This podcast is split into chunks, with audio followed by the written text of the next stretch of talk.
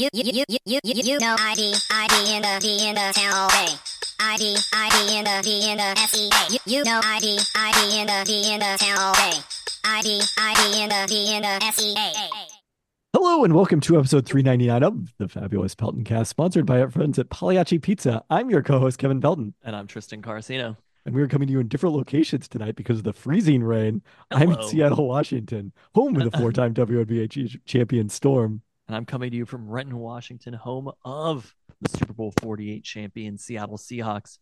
and very soon home of the two-time MLS Cup winning Seattle Sounders FC. But we'll get to that a little bit later in the Renton, pod. Washington? We've talked about it. But it's- Wow. it's, it's officially happening very soon. Oh, Uh, man. Renton, Washington, not too bold for the Seahawks and the Sounders. Caffe Vita, Pagliacci. Don't mean to call you out, but Dicks. Little Woodies, Dicks, not too bold for them. But we are coming to you for the 9 9 and the 2000. some of the highlights of our Let's Remember Some Years series back in the day. But uh, it's very weird to be doing a podcast and not start it with a special episode. Lately there have been more special episodes than regular On episodes. We're like of the. Pelton cast. We have conducted four emergency podcasts in the last eight days. Three of them between this last most recent weekly pod and this pod. When we talked about uh I don't know, I guess we didn't even really talk about that. We talked about UW football's future and we talked about Pete Carroll. And little did we know that, that all of those things were going to be wildly different by the time So we we, didn't recorded we didn't know a week ago when we recorded the last weekly podcast about We didn't Nick know that Nick Saban was retiring. Nope. Oh my god, like it was we were so naive a week ago. a lot has changed. So much has changed. The Huskies we had a head world weary. the Huskies had a head coach, Kevin DeBoer. then they didn't have a head coach. And then they had a new head coach, Jedd Fisch, all within the span of the week since we last Wow. recorded. The Seahawks still do not have a head coach. It's been don't have a long year this last week. exactly. So obviously still a lot to get up to get to uh if you haven't listened to the most uh current emergency pods, the uh you know, the original Kalen DeBoer one I think is still worth a listen for the discussion, kind of the big picture discussion. Which of about the podcasts are not worth a listen? well, I think last week's weekly pod, the part about Pete Carroll continuing to coach the Seahawks, it's worth a listen for amusement. It's not as educational anymore. See, I don't I don't know if I agree with that because there was the whole rant ending with Pete Carroll retire bitch. And Fair. Just turn it off at the Pete Carroll retire bitch and move yeah, ahead. at that point be like, wow, how fortuitous this was. I put on my Nostra Tristan hat, which is why I said Pete Carroll retire, bitch. And then I didn't say any of the things about Pete Carroll is definitely coming back. The team is in Pete Carroll's image. He runs the franchise. L- ignore all that stuff. Do listen to the part where I said Pete Carroll said he plans on coming back. Yeah. That's not the same. Also, wait, did you see the Pelton quotes tweet about Jedd Fisch I saying did- that I from a did see the year ago? Literally, I do not remember the the name Jedd Fisch coming out of my mouth before like a month ago. So this And- was episode 341. This would be 58 weeks ago. So probably end of November 2022. Uh, is quoted on the Discord. Well, it's quoted on on On Pelton quotes. X, formerly Twitter, at Pelton Quotes, uh, but brought back up by Pelton Quotes on the Discord. Tristan, I want there to be an alternative world where I'm a college football coach. Kevin giggles. Tristan, like seeing the Jedd Fisch extension, and I was like, Arizona reached the level of competent. And then they're like, we've got to extend Jedd Fisch. And then it turned out their extension for Jedd Fisch wasn't enough to keep it. I know. I mean, isn't that hilarious? But no, I still I agree with Tristan a year ago. The only thing, well, uh, sort of, but like, I don't think almost anybody. They were still picked eighth in the Pac-12 to start the season. It's I not like Arizona was, and so you see that and you're like, wow, look at this idiot complaining about Jedd Fisch as if that had just happened. The point remains still. The point is, I want an alternate world where I'm a college football coach, and I feel that even stronger than I did a year ago because the money going around for college football coaches is incredible, Well, I think that's you including know, Jedd Fisch. You know, we'll we'll talk more about the Huskies obviously later in the podcast. I do think it's an interesting big picture point. Like you look even the difference between Kalen DeBoer's contract when he was hired 14 months ago Yeah. and Jedd Fisch's contract.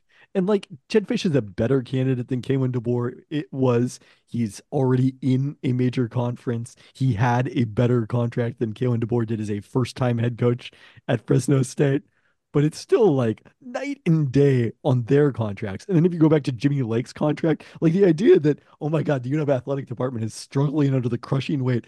Jimmy Lake's contract was like 15.6 million. Oh yeah. Jedd Fisch is nothing. making more than three times as much as Jimmy Lake was making. Uh, obviously, a longer contract, but uh, more than double per season. It is like the arms race in college football has escalated so quickly. And look, there's got to be a logical conclusion to it at some point, especially when you can pay the players directly, and that's going to be competing more with for funding with what you're paying the coaches.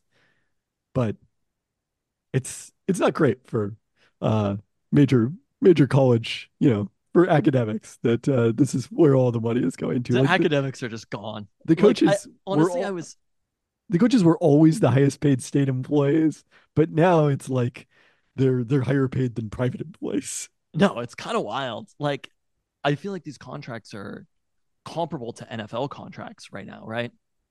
Yeah. It, it's kind of incredible just how quickly that's gone up. That Jedd Fisch, like, I feel like there was a time where you would make way more money in the NFL than you could in college, and now that is certainly not the case. Like, I would assume that the money that Jedd Fisch is making is probably pretty commensurate or better than some of the first time coaches that we're going to see in the NFL. It was amusing that Troy Dannen specifically brought up during the press conference to introduce Jedd Fisch on Tuesday that he hoped not to lose uh, Jedd Fisch to any other college job, but was okay if he went to go coach the Seahawks. Next week, Not next week, down the road. Troy Dannen has learned pandering to the city of Seattle very quickly. It's just like my long-term history since a month ago when I started caring about the Seahawks. The the concept I was thinking about this, and I feel like colleges in general, there's that thing about grade inflation at colleges.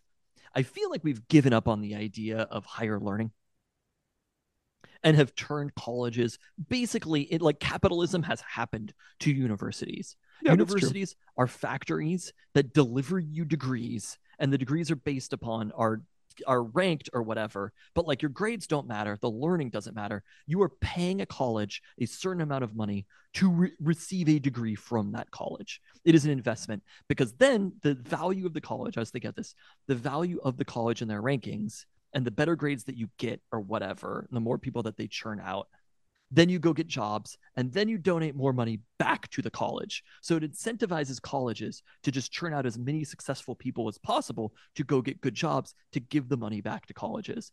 But like they're degree factories ultimately. But also successful in a specific type of way because you know certainly you can be successful leading a nonprofit. You can be very successful in you know the the government sector. Those probably and, that probably has its benefits to the college as well certainly if you're in the government sector and controlling the funding to them. But those don't create uh, the same degree of giving as encouraging everyone to go work in tech and and be venture in venture cap Oh, well, then you use sports teams as basically your marketing. Like Ivy Leagues don't need sports teams as the marketing. They have the Ivy League as their marketing. But like the sports teams ultimately are just they've instead of like they are paying money, 7.7 million or whatever to Jedd Fisch as football coach. But what they are paying Jedd Fisch 7.7 million dollars to is to market the University of Washington and to sell merchandise for the University of Washington. That is ultimately what Jedd Fisch is being paid for. And let's hope that he can celebrate their academically prowess. yeah. All right, we've got a lot to get to. Let's get into it. Starting with it's the return of our search for Seattle's best IPA. I have finally Hello. gone to the effort of getting an IPA that uh, was not previously in our search, and that's from our friends at Old Stove Brewing, the West Coast IPA. We used our favorite hops for this classic style West Coast IPA, Warrior, Chinook, and Mosaic, and Simcoe on the boil, then dry hopping with a huge dose of Cryo Simcoe, Citra, and Mosaic. Cryo Simcoe. yeah, yeah, no. Uh, so that's certainly a lot of different hops they listed out there. yeah. Old Stove has like expanded dramatically. I just so I recently learned that they have a place in Ballard, because there was a there's a billboard for it when we were driving to Ballard. But then I learned on their website today that apparently they have a location in Interbay as well near the SPU campus. Really? So that was quite fascinating to learn. There's a uh, I couple have- of new stoves. I mean, the original location is in the market, right? Correct. It's like kind of maybe the best location view wise of any brewery in Seattle. You drive by it, especially viaduct mean- days. Remember those?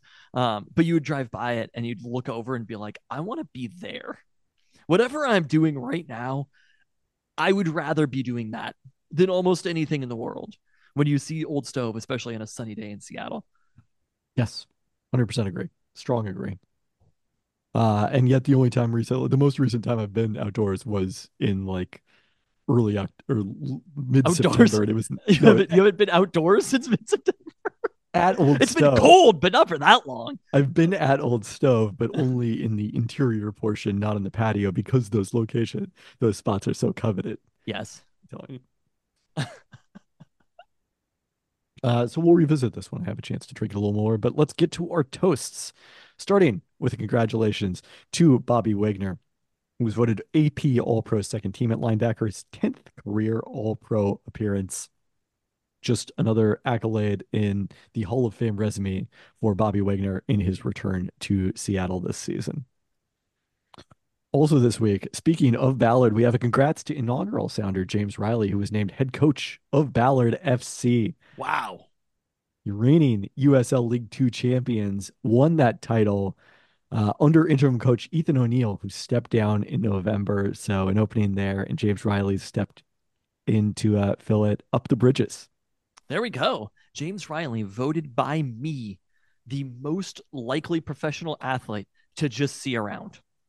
you think so? Absolutely. I think I saw saw him around like three or four times. And he also he looks he's the one who looks like John Legend, right? Correct. Yes. So you the- see him The thing and I you're like- always associate with James Riley. You you see him and you're like, oh, that's James Riley. You're like, wait, is that no? Okay, yeah, that's James Riley. You cycle through the people.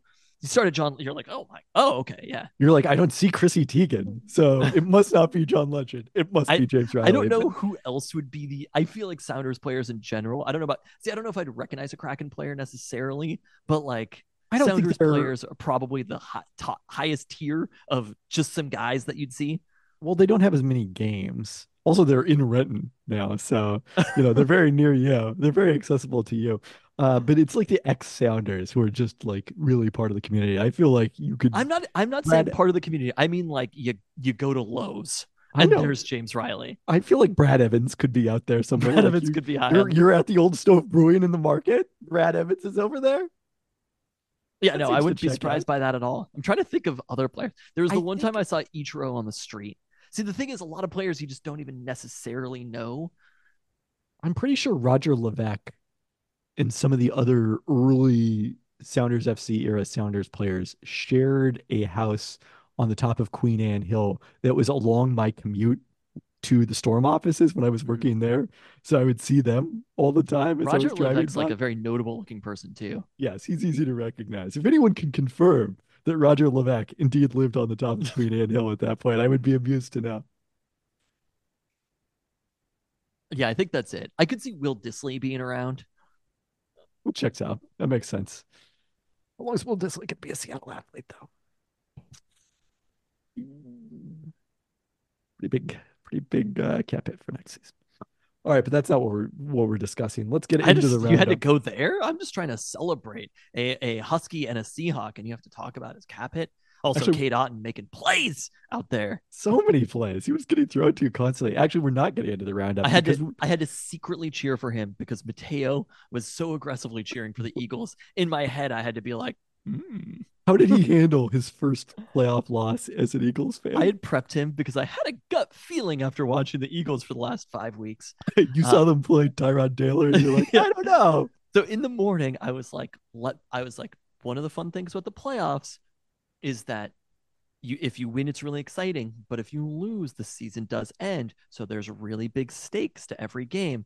So every time that I play a game where the team could be one and done, I prep myself beforehand that the team might lose and don't go around hitting my parents. And so I had already prepped him, and he freaked out at the beginning, very aggressive cheering. And there was a moment where it was just like, "This ain't happening for the when Eagles." they were down 13 nothing.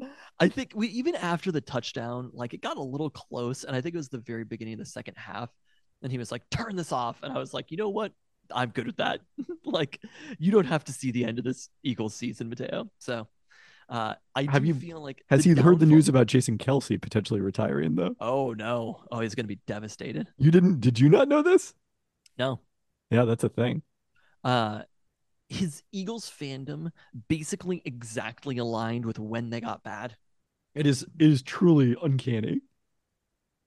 the game against the Chiefs was like the first game that I remember him being a big fan, which they should have lost and somehow won.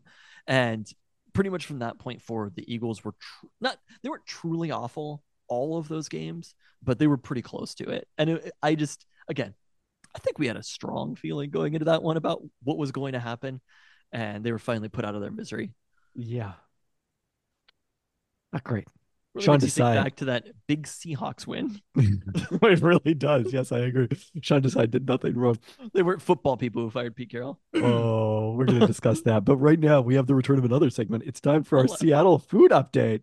Because earlier this evening, for the first time ever, I dined at Il Nido on Alki, a place that previously we had repeatedly gotten during the early part of the pandemic. They operated as kind of a food pantry and offered sauces and dry pasta and focaccia to go. Oh, the And- focaccia was so good.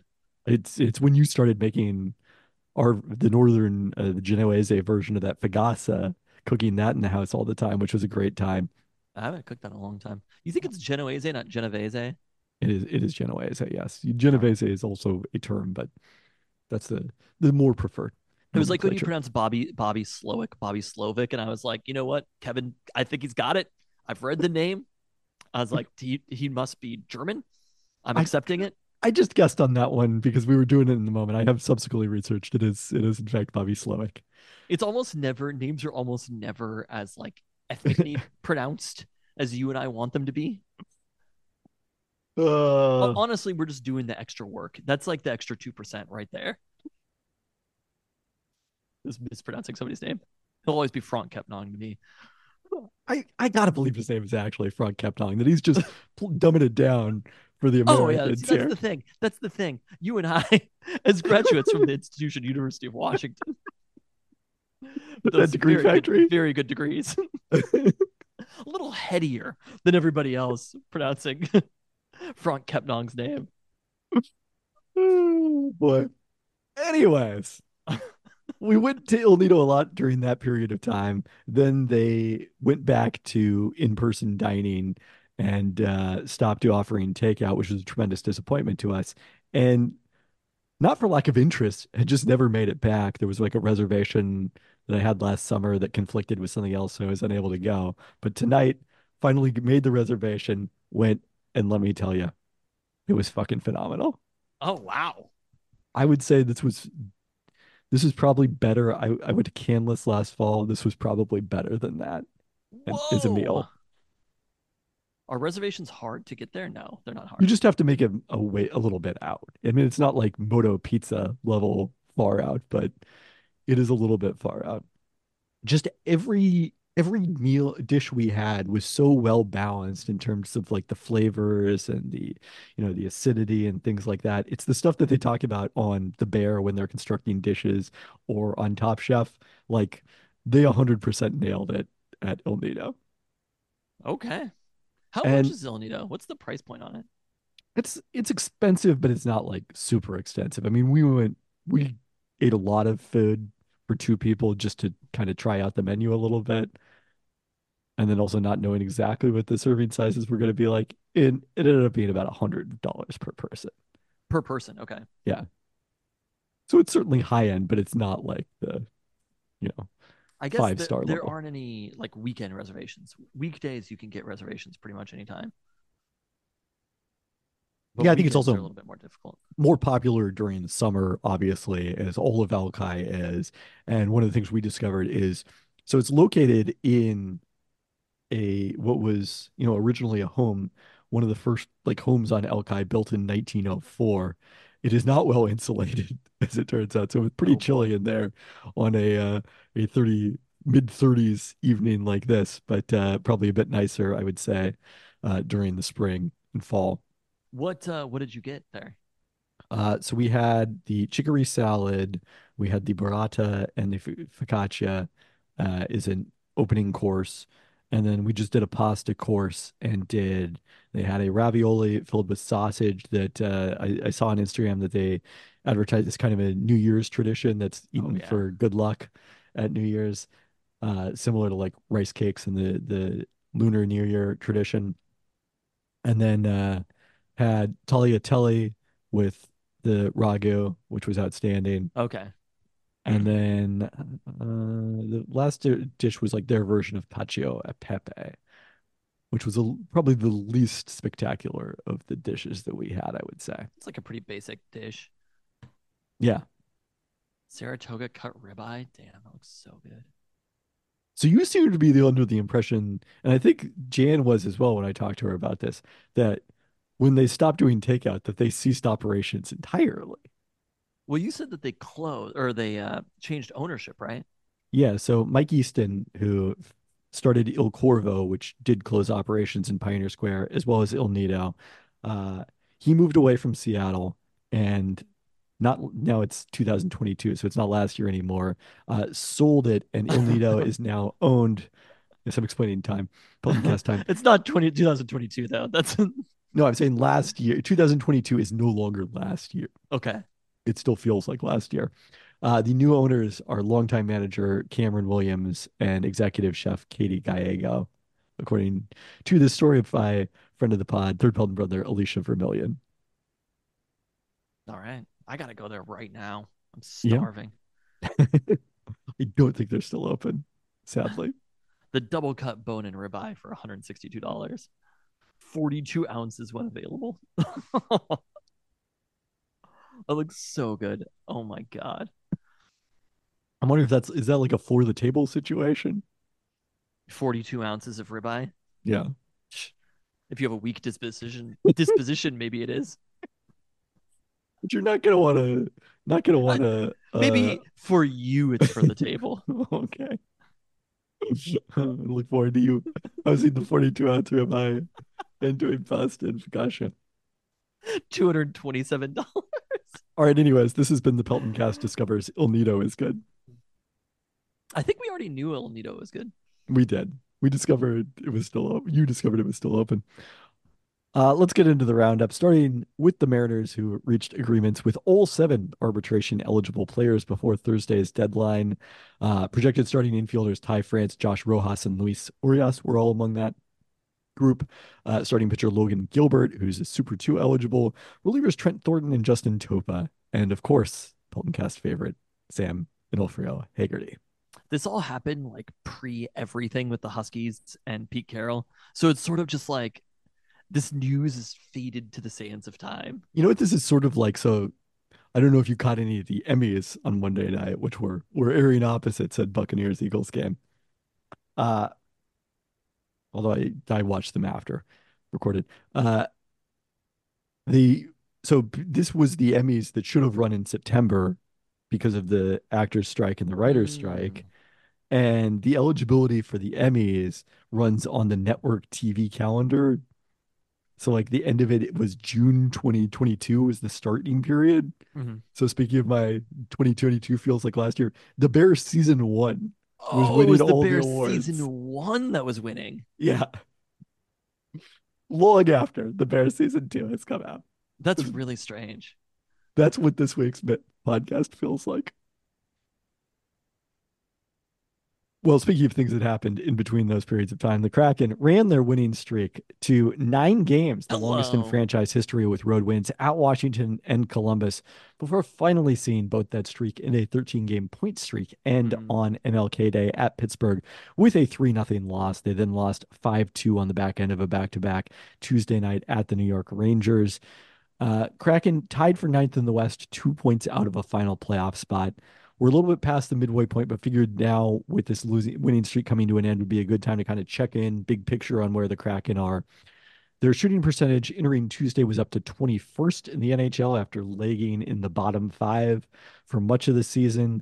They're still slightly underperforming their shot statistics that paint them as an average team or better, but the winning streak was really more about their hot goaltending. They allowed just 1.4 goals per game during those nine games, less than half of their 3.3 average beforehand. Uh, for comparison, Winnipeg leads the NHL by allowing 2.3 goals per game it was almost all Joey Daccord who started eight of the nine games in goal before getting a rest on Tuesday night uh, with the busy schedule. The Road Warrior Kraken wrap up this trip Thursday in Edmonton. They'll start a four-game homestand Sunday against the Maple Leafs. Uh, they w- will do so without Matty Beniers, who was placed on IR with an upper body injury. They also played that back to back without Andre Burakovsky and Vince Dunn, who are day to day. Okay, so so the Sounders are in a solid place overall, especially where they started the season. Not necessarily a guarantee that they make the playoffs, but obviously the long winning streak is helpful uh, in getting toward that goal. And They're in the mix. Assume, you would assume for the rest of the season that they'll be hovering around a playoff spot. Yeah, I mean, one thing that'll be interesting is how they approach the play uh, the uh, trade deadline. Now, you know, the nice thing about the NHL vis-a-vis the NBA in particular is like the trade deadline is so much later that you kind of get a lot of information about where your team is. Uh, I don't know that they really have a lot of you know expiring contracts that they would be looking to trade away, even if they decided that the playoffs were, you know, not or or at least an extended playoff run like last season was a long shot, but. uh I, I don't know if there'll be buyers at this point necessarily either. So, but again, they've got a few weeks to decide that. Okay. I, I mean, they they kind of overperformed last season. This is maybe a little bit more on the timeline with where the Kraken should have been. Uh, I I just don't want to approach this as like a disappointing season so far. Yeah, I mean, this is about where the statistical projections had them on the fringes of the playoffs. So it's not terribly surprising from that standpoint. They've just gotten there in a very unusual way with the longest or I think tied the longest losing streak in franchise history. Obviously, there's not a lot of seasons, but did that and then had the longest winning streak in franchise history. It's kind of easy right now. True. But compared to the expansion season, it's not necessarily that easy for the longest losing streak. It's the winning streak that's easier to do. Uh, the NHL trade deadline is March 8th. So, yeah, still almost two months to go until that one. That's like a full month after the NBA trade deadline. It is like four weeks to the day after.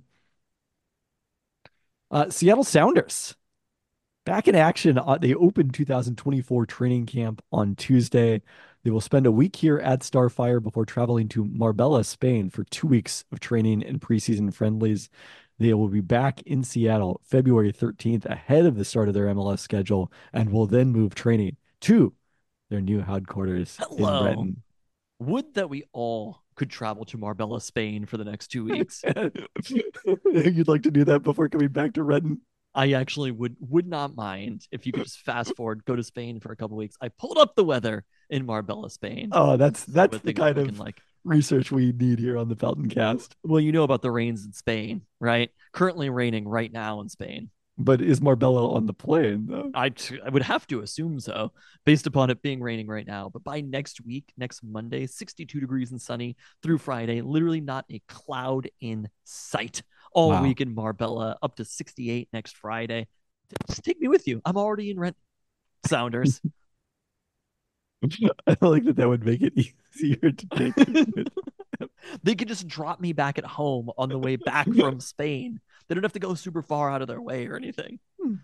I this is the other alternate world. The, the previous alternate world, I'm a college football coach. now you're... That one is for the pay. This one is for the trip to Spain. What are you doing for the Sounders while you're on this trip?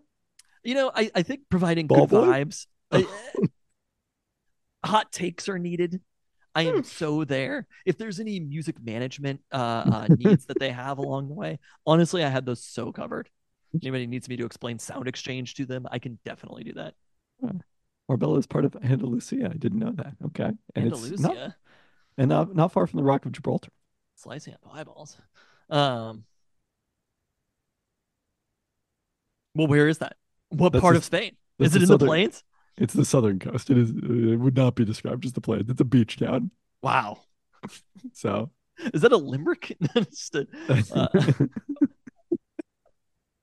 Those never lie. I don't think it's a Oldenburg. no, It just says mostly. It doesn't say they exclusively. I do like that they leave it open. Podcast has Do already do you- gone in many unexpected directions. There's the Fleetwood Mac song "Thunder Only Happens When It's Raining," right? I remember. Do you remember you and I talking about this like 20 years ago, where it's like there are definitely times when thunder happens when it's not raining. It is true. Yes. It's like, Isn't there even a term, dry lightning? Isn't that Yeah. a thing? yeah. So I think Fleetwood Mac. just a note. uh, thunder mostly happens when it's raining. If we could take a little something from the limerick about Spain. Wow. Oh, really owned Fleetwood Mac with that one. Yeah. I mean, it's just factually incorrect. Uh, a little, little more Sounders news. They extended midfielder Josh Atencio through 2027. The 21 year old emerged as a starter at defensive midfield late last season, starting seven of the eight final regular season matches, as well as their playoff loss to LAFC. So, good news to get a uh, promising young player signed up for multiple more seasons. Seattle Rain FC doing much the same with forward Bethany Balser. They extended her contract through 2025, which had previously been a mutual option. Uh, Rain still a little bit further away from beginning their preseason training. But we'll see. We'll see when we get there whether Laura Harvey is coaching the team. The Times of London reported that the Rain's coach, a native of England, is one of the leading contenders to replace new US, new U.S. women's national team manager Emma Hayes as head coach of Chelsea Football Club. Harvey signed a contract extension in July that takes her deal with the Rain through 2025. Plenty of other candidates there, so I don't think this is a huge concern, but uh, uh, a possible opportunity there for Laura Harvey. And perhaps that would also start a chain reaction that would end with Alabama State losing their coach. South Alabama, thank you. South Alabama, oh, the joke. Disrespect to the Jaguars. Oh, dear. Wow. The joke. If only Mateo heard you. Uh, You know he's in on the on the nickname thing now. By the way, we do a thing in the car where it's just like Luca will name a conference and Mateo has to try to name. This is just out of control. There's two of them. In fact, if you count three. you, there's Yeah, three of them. There's three of us.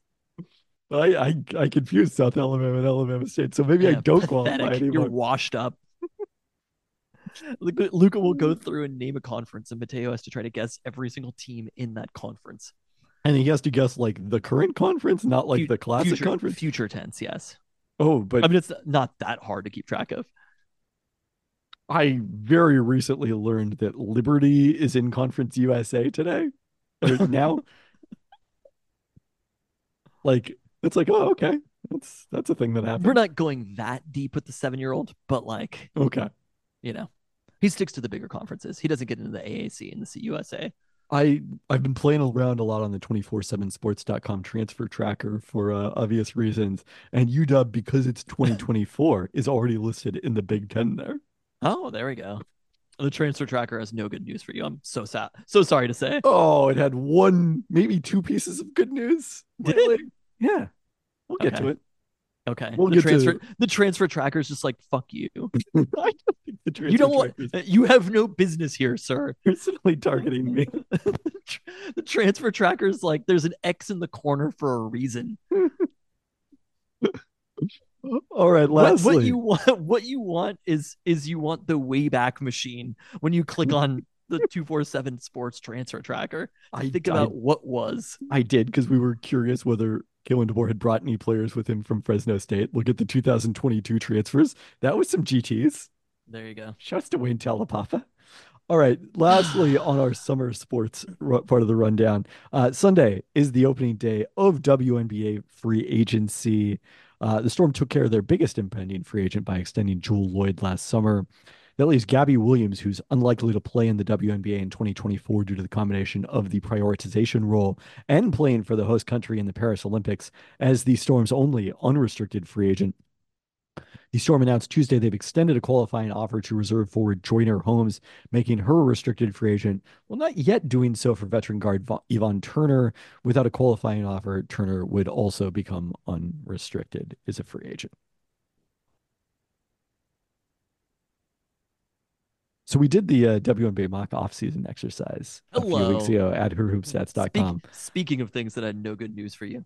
No, this year they had. Oh, hello. I mean, they didn't necessarily have great news. Breanna Stewart didn't come back, but uh, I tried what was her buyout? instead of buyout Coach the. Seahawks? So Uh, in in your mock off season, But guess who I did bring to Seattle? Courtney Vandersloot traded a first round pick to the New York Liberty to bring Sloot back to Seattle. Why would the why would the Liberty make that trade? They wanted to get better defensively in the backcourt, so they signed Natasha Cloud from Washington as a free agent and needed to trade Vandersloot to have both playing time and salary cap space for her. Okay, let's take a step back into the real world. And this isn't your situation where God, where was the one where LeBron James signed with Houston on, on that mock off season? It was like literally LeBron James had been signed to LA in everybody's heads for months, and it was like "Hmm, Houston. But in, in the real world, is there a, is there a possibility of that happening that the Liberty would want to move on from Courtney Vandersloot? I think it's a long shot, but their guard defense was a pretty significant liability in the playoffs with Vandersloot and, and Sabrina Ionescu in the backcourt.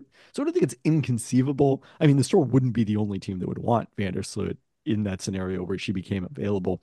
One of the interesting takeaways of that exercise, uh, one of my bold predictions of this uh, last year, uh, which we'll see if the this was also insufficiently bold, was that the Storm were going to sign Skylar Diggins Smith Uh-huh. uh, to be that veteran point guard that they are probably looking for. But one of the takeaways from this exercise is like a lot of teams were very in on Skylar Diggins Smith.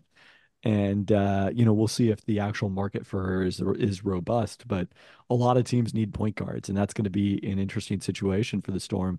Uh, some of the other options out there, uh, you have Jordan Canada, who started her career in Seattle. Didn't didn't seem thrilled with how it ended on either side uh, in Seattle, but she really dramatically improved. Was runner up for most improved player last year, really? and uh, added an outside shot, so she actually fits much better with the I really Storm like now. Canada. Yeah, so I, I think that's a long shot, but uh, she she is out there in free agency.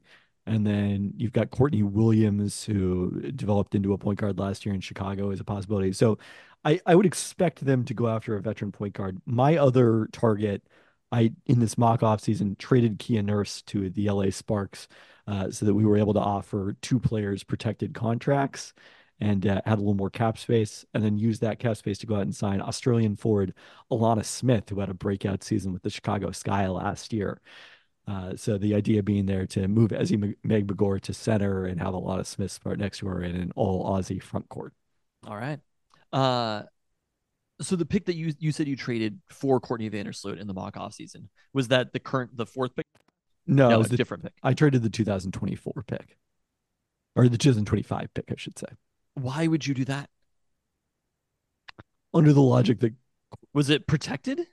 no, you can't protect picks in the WNBA, which is not great. But under the li- You're the worst logic, GM of all time. under the logic that Caitlin Clark will go back, it will come out, I should say, this year. That most of these players will ultimately come out, and then uh, the if you added Courtney Vandersloot and another free agent, the Storm would be good enough that you're not you're in the low end playoff mix. You're not giving up a lottery pick. Mm-hmm. Yeah, we'll just we'll just throw in DJ Moore. Are you kidding me? I don't think the Panthers threw in DJ Moore. It was a risk. I I agree. I don't like that risk at all. Also, it was a mock off How, season. I don't how I don't is Courtney Vandersloot? I don't have to deal with the reality of it. you have to deal with the reality of it right here, sir. oh wow, I'm on the hot seat. Uh, But Jody Allen's gonna fire me.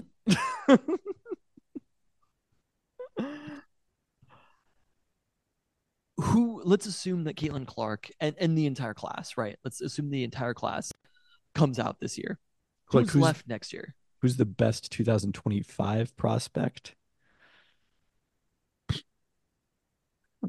I'd have to look at it. I'm I'm sure there's someone I'm not thinking of off the top of my head, but like if you look at the best players in college basketball right now, it's all the players who have eligibility, who have the chance to come out this year, and then Juju Watkins. So there's a freshman right now at USC and is maybe the most exciting player. Juju Watkins can't come out after next year. Yeah, year. for at least two years. I haven't researched whether she's she would have junior eligibility, but you know, she's long down the road. this would be the season. God, the Storm fucked this up so bad. This would be the season that the Storm have a very good chance if they don't go all in on the 2024 season, that they would have a very good chance of having the first or second pick. Yes, because now they would be starting with a bad record rather than starting with a good record. And it's interesting because the one of the other teams that had a record in this ballpark last year, I think worse than them, was Phoenix. Phoenix does not have their 2025 draft pick outright because they swapped it to, of all teams, New York. Oh my god. The Liberty really they're they're pretty good at this.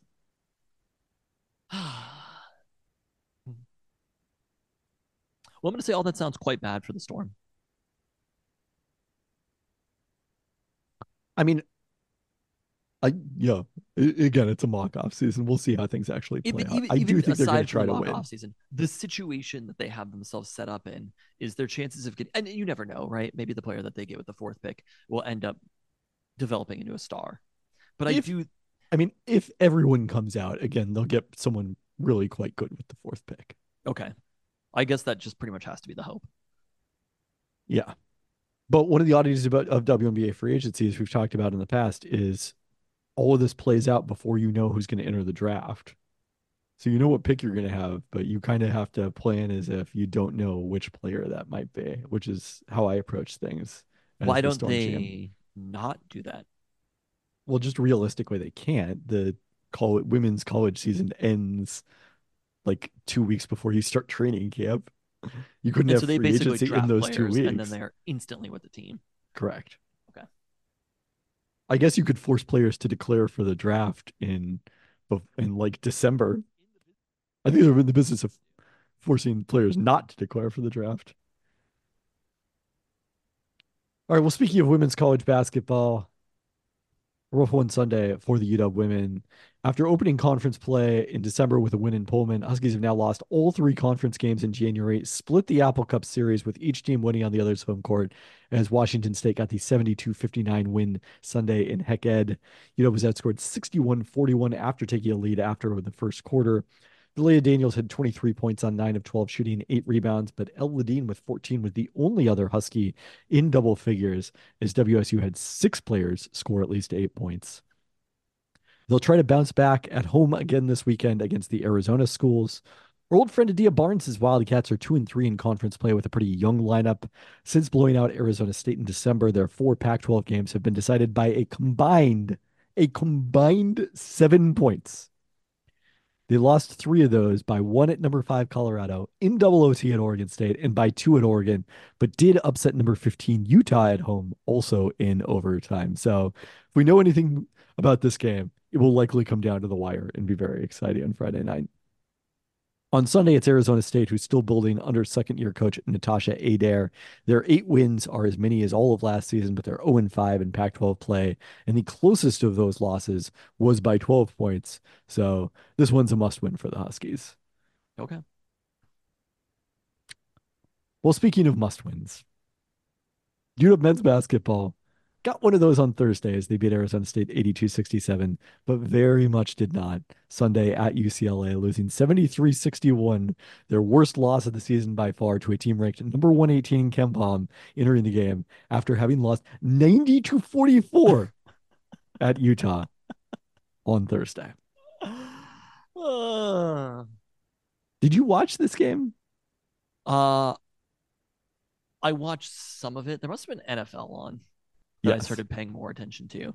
At some point, I was just like, you know what? I'm good. I'm good on this. We have Jedd Fisch. I'm just gonna be happy with the University of Washington for now. Uh, and then I, I kind of pulled it back up in the second half, and the Huskies were still down 10 with like four or five minutes left. And I was like, I don't need to do this to myself. In fact, it was like Mateo turning off the Eagles game. It's like, you know what? I'd rather not see the end So of you, this. you showed the same level of maturity as your seven year old. I actually was the one who turned off the Eagles game for him. But uh, that's what we're doing in 2024. We're just turning off things we don't want to see. But the when UCLA was losing uh, at Utah, it was so shocking that I was like, this game is so bad that it must be so completely demoralizing for the university in general. And also, I know that they're going to beat UW on Sunday. I deeply know, deep in my bones. There has just never been a thing that has been more set in stone than UW losing that game to UCLA after losing. They lost 90 to 44. Like to me, I was like, man, Mick Cronin, I, I assume that he has. He's still their coach, right? Yes. I assume he has pretty secure job stability based upon their success over like he has been the most successful UCLA coach for a very long time. He's the first person to take them to the Final Four since uh, they won the national championship under Jim Herrick. So yeah, Mm, Steve Lavin never went to the Final Four.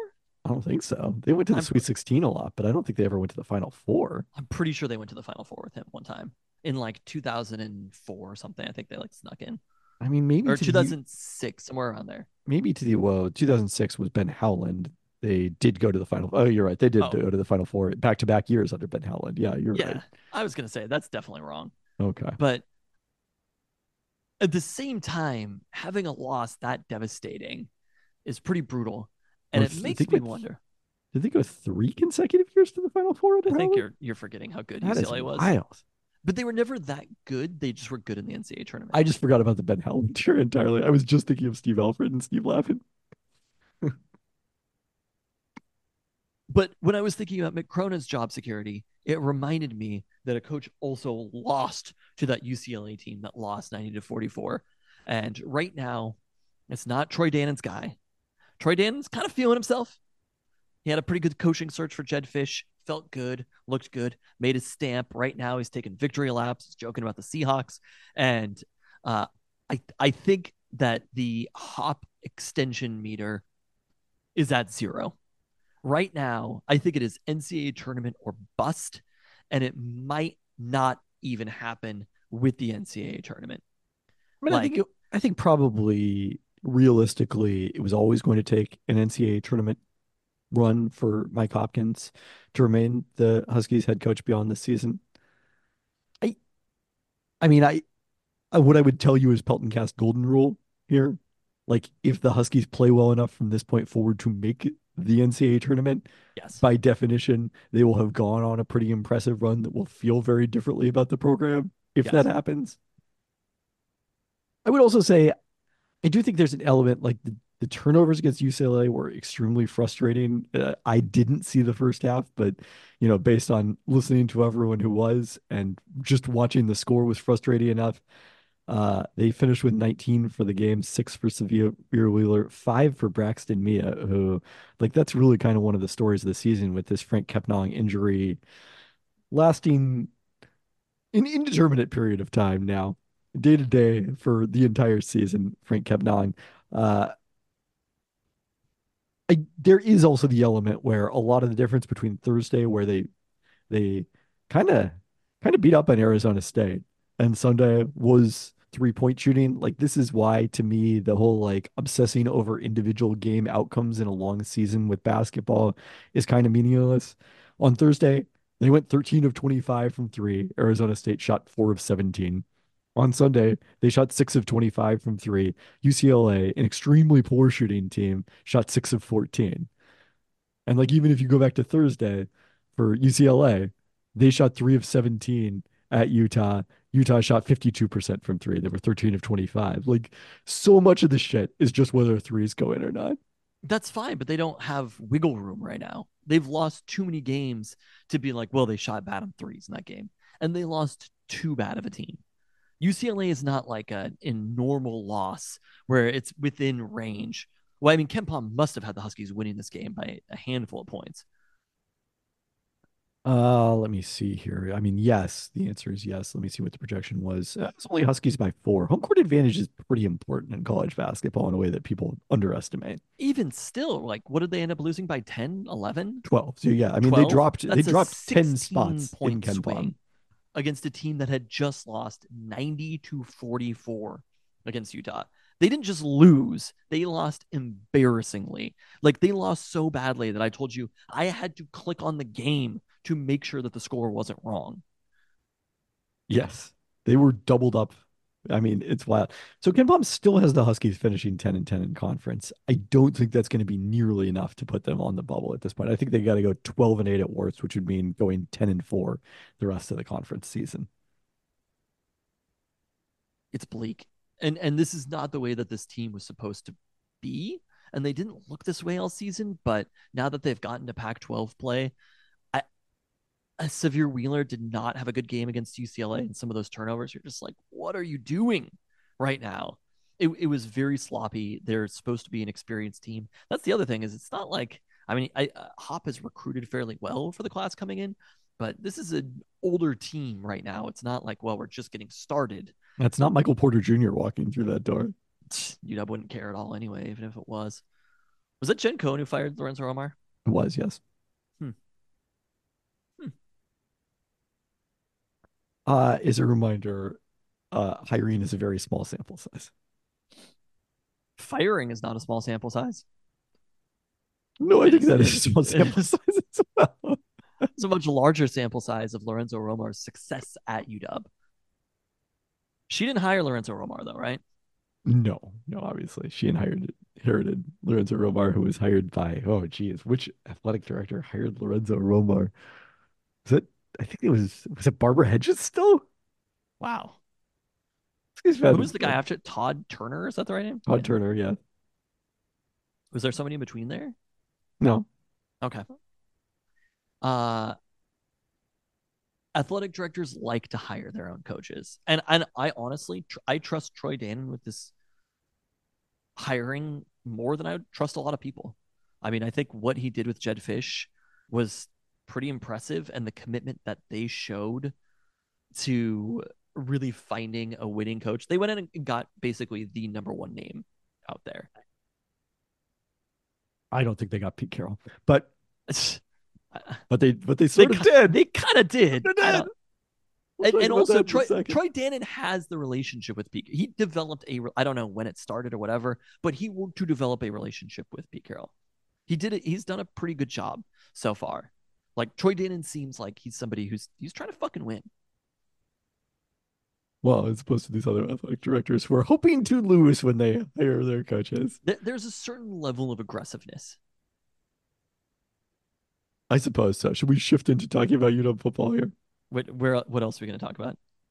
Oh, we do have to talk about UW men's basketball. Their Yeah. upcoming week in the Bay Area uh, as they continue this road trip. Thursday at Cal, who's six and eleven under first year head coach Mark Madsen, but uh, competitive two and four in confer- conference play. They lost to Arizona State by two at home, and their two other losses are two of their three other losses are by less than double digits. Their wins came at UCLA, of course, and by four at home over Colorado. It's a pretty good offense led by NBA prospect Jaylon Tyson on the wing, but they cannot stop anybody defensively. Stanford is nine and seven, but boasts a win over Arizona as part of their four and two conference start. They also took down Utah at home, but somehow lost at home to Arizona State before beating Arizona. Uh, This is Pac-12. Don't don't say somehow. You understand how Pac-12 works. Football, that's a, basketball. that's a good point. Cardinal shot 39%, f- shoot 39% from three, led by 53% on decent volume from stretch four Brandon Angel. So keep an eye on him. Andrei Stojakovic, son of Peja, only shooting okay this season, but uh, playing a key role for them off the bench. wow. Okay. As a reminder, we're all very old. I mean, these are two must-win games, though. Yeah, and Stanford is a game that they are not favored to win because, again, home court advantage is pretty significant. All right, let's talk UW football. Uh, so Tuesday was Jedd Fisch's introdu- introductory press conference. They've also now announced four assistant coaches, all of them joining him from Arizona. Uh, Jimmie Dougherty is passing game coordinator and quarterback coach. He previously served as the wide receiver coach at UW under Steve go. Sarkisian from 2009 and 2012, adding pass game coordinator title his final season before getting the offensive coordinator job at San Jose State. Uh, Scottie Graham is running back coach. Jordan Paopao is tight end coach and special teams coordinator. Paopao was at UW from 2011 through 2019. I didn't realize he was there that long, working his way from a grad assistant to tight end coach under both Sark and Chris Petersen.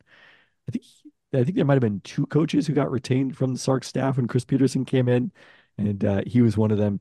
And then Jason Kaufusi Kaufusi is run game coordinator and defensive line coach. He coached defensive ends and outline outside linebackers at Arizona, so a slightly different role for him, uh, as well as Tyler Owens as director of strength and conditioning.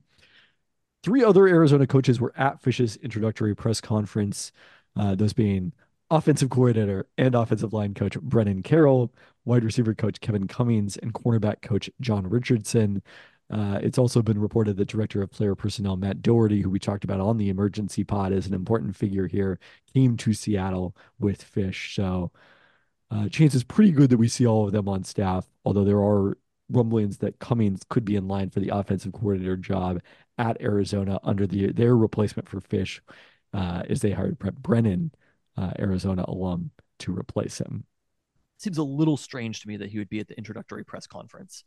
I agree and, and not be pretty confident about a job. I I would assume that that is basically just there's still negotiations happening over salary right now, and that's it. Well, you've got one way you could get more leverage. Yeah, no, that seems fair. I mean, I think this is basically chalk as far as kind of who we are expecting to come over, which is nice. I mean, this was part of it. We talked about Brennan Carroll in particular uh, being an important person to bring into the program. We saw Pete Carroll at UW today. It's great. It, it is instant that it's happening. And the thing is, everybody loves Pete Carroll. as long as he's not making fourth down decisions for you, team, you love Pete Carroll. I mean, just on a he's everything about Pete Carroll is great as a person, as long as he's not making decisions about football specifically, uh, and how to structure a defense. So having him in the building, how to use second round picks. having him in the building is a huge deal for the program in general, and it's going to be helpful in general. You know, if there was a moment where I was like, "Oh God, Brennan Carroll is going to get the head coach job at Arizona," so I'm happy that that didn't end up happening. Uh, who knows long term how I'll be here, but Pete Carroll is going to be a fixture of the UW program. We're going to see him on the sideline at UW games next year, and that is going to be very, very fun.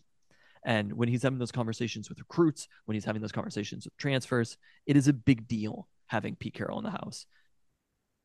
Yeah, Brock Huard made the point that uh, you know the Pete Carroll, even though he's technically an advisor, which uh, it, by the day it becomes more clear oh, that that yeah. was just like if someone else is going to hire this guy as head coach, we're going to trade him and not you know let him go there for free by firing him. I think it uh, also softened the blow. Sure, it made it easier to trot him out there for the press conference and you know give him his moment of glory as opposed to if it was just like see you later pete. Don't let the door hit you uh Jedd Fisch said former Seahawks coach Pete Carroll is quote is going to oh but anyway what Brock Huard said is like the, him being at the Seahawks facility it's too soon but him being at the Husky facility that's like that's like the perfect role right now for Pete no, Carroll. it's kind of incredible how this worked out. So great uh, Jedd Fisch was asked about it, obviously, during the press conference on Tuesday and said that Carroll is uh, a mentor close by and ready to help. And I, one way he can help is by calling a bunch of recruits and also yeah. current players who are considering possible transfers. I, I get the feeling that that is happening uh, very, very quickly. That Pete is having those conversations right now, just being around. You know what I mean? You just you walk into the building. Oh, Pete Carroll's here. What a surprise! Oh, he won a Super Bowl, national championship. Oh, I, I, Pete Carroll just happened to be in the building. So, I, I think that is a very important thing right now as they kind of scramble to get the roster in place. It's going to be especially important. I don't think we can dwell too much on this particular time period and even next season necessarily. I do think when we talk about Jedd Fisch, we talk about this coaching staff. It has to be a multiple year growth and plan for what they're doing. 100% agreed. Yeah. And I, I think, mean, I, oh, I was mentioning this to you about Sark at Texas, right? Obviously, there's a lot of talent in the building at Texas when Sark took over. He went five and seven in his first year, and it was just incremental. And you see, like the players that are now going to Texas, Isaiah Bond transferring there, Silas Bolden transferring there. Like Texas is, in some ways, the number one program in the country at this very moment. And Coach Sark built it up. There was one fine year, or there was one down year, there was one fine year, and then they were in the playoff.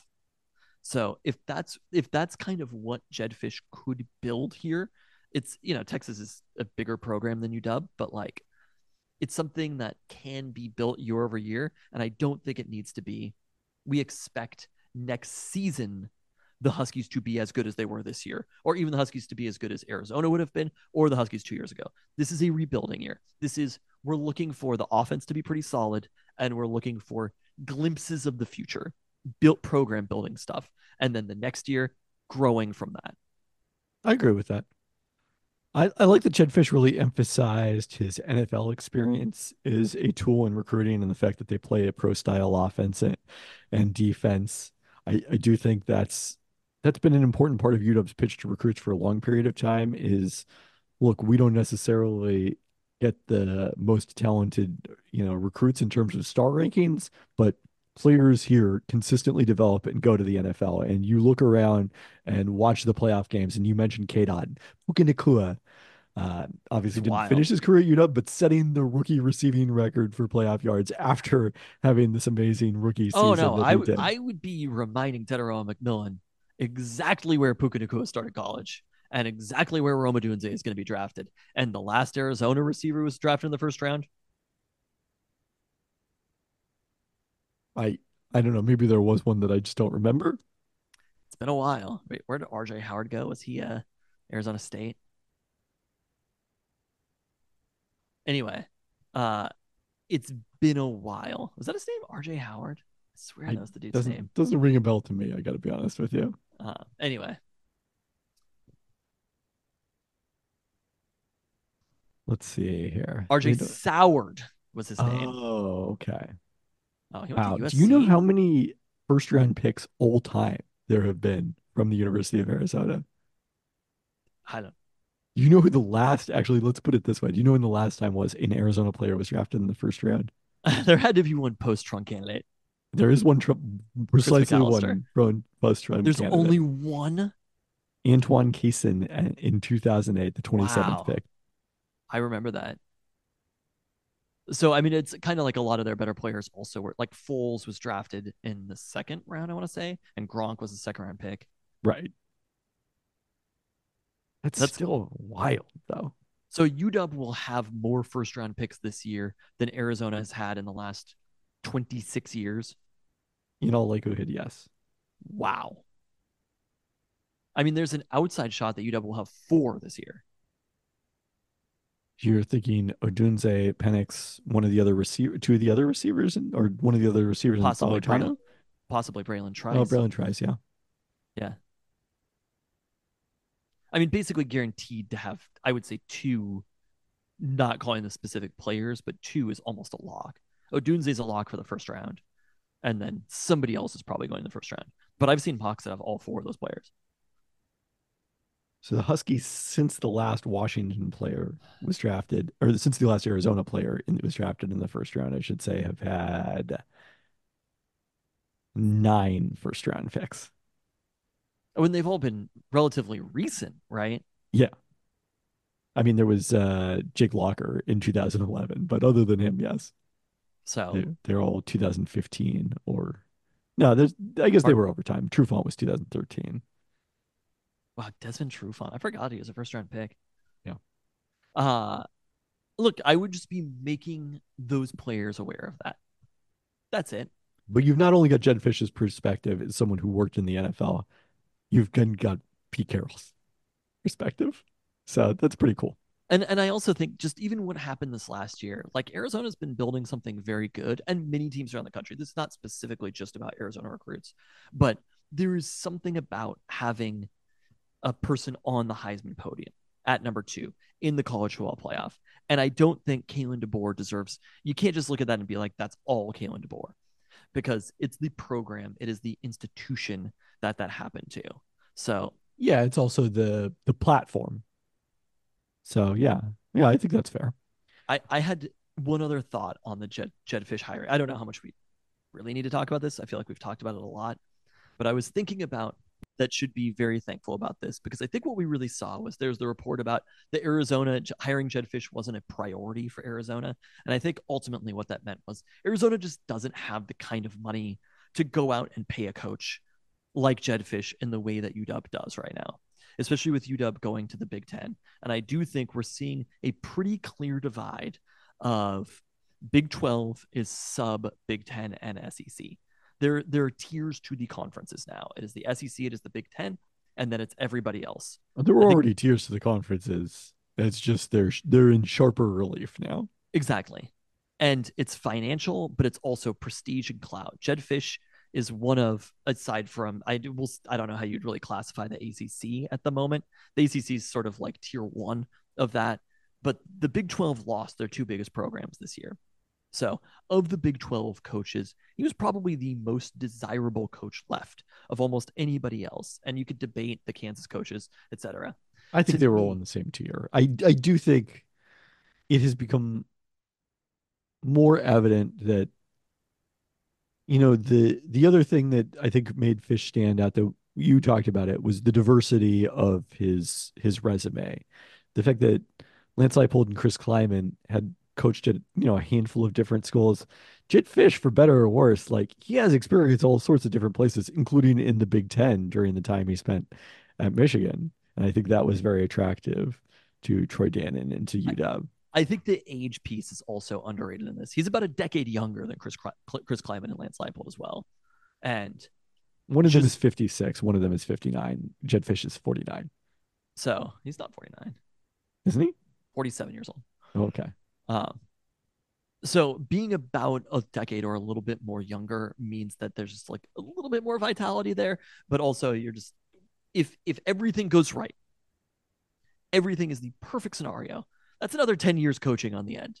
That it's unlikely and that's not what you should be planning for necessarily, but it is a helpful thing.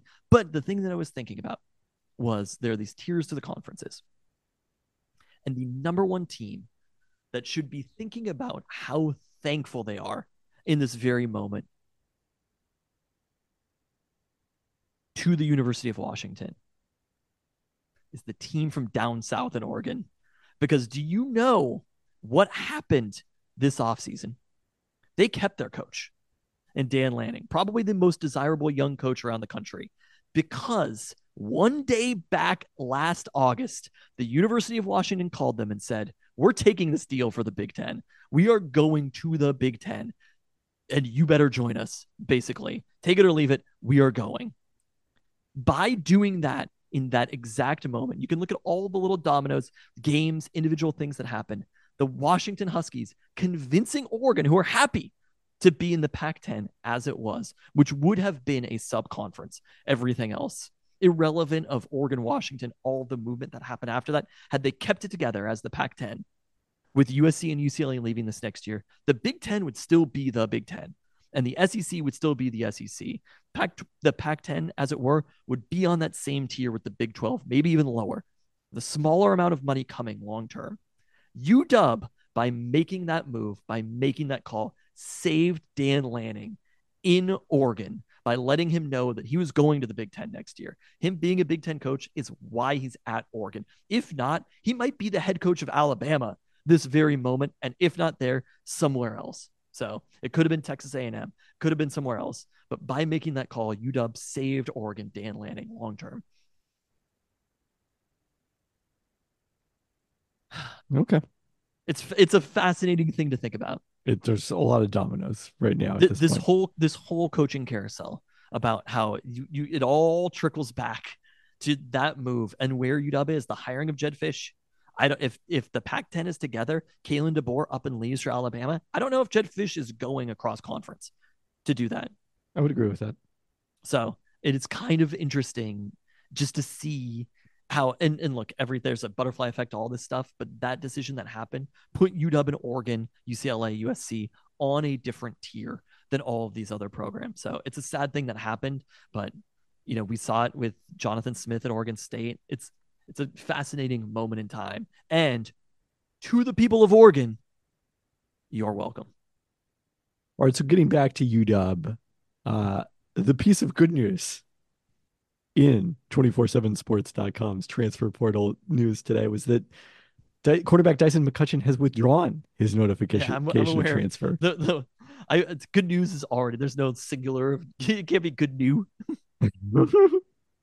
If there was a way to make it singular, He'll have two years of eligibility remaining after seeing limited action as a reserve. But really, the important thing is here is to highlight that again, as we talked about, in the Kalen DeBoer emergency pod, just because a player submits a notification of transfer does not mean he transfers, actually.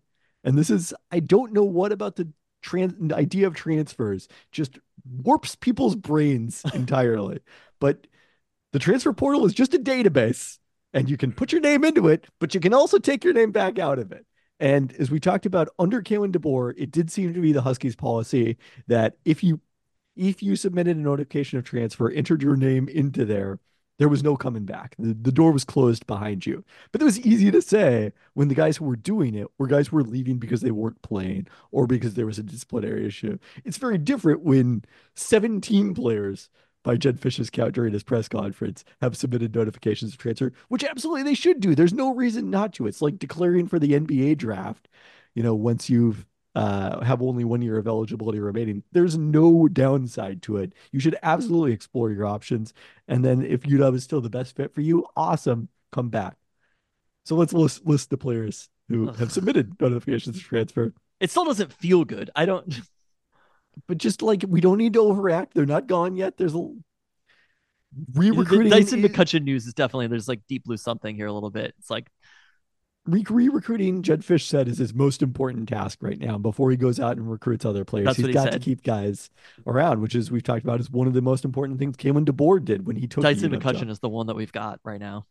So both quarter, all three quarterbacks, scholarship quarterbacks on the roster: Will Rogers, Austin Mack, and then incoming recruit William Haskell, uh, Jeremy Bernard, uh, tight end Trey Watson, who transferred here from Fresno State, has already committed to Texas A&M.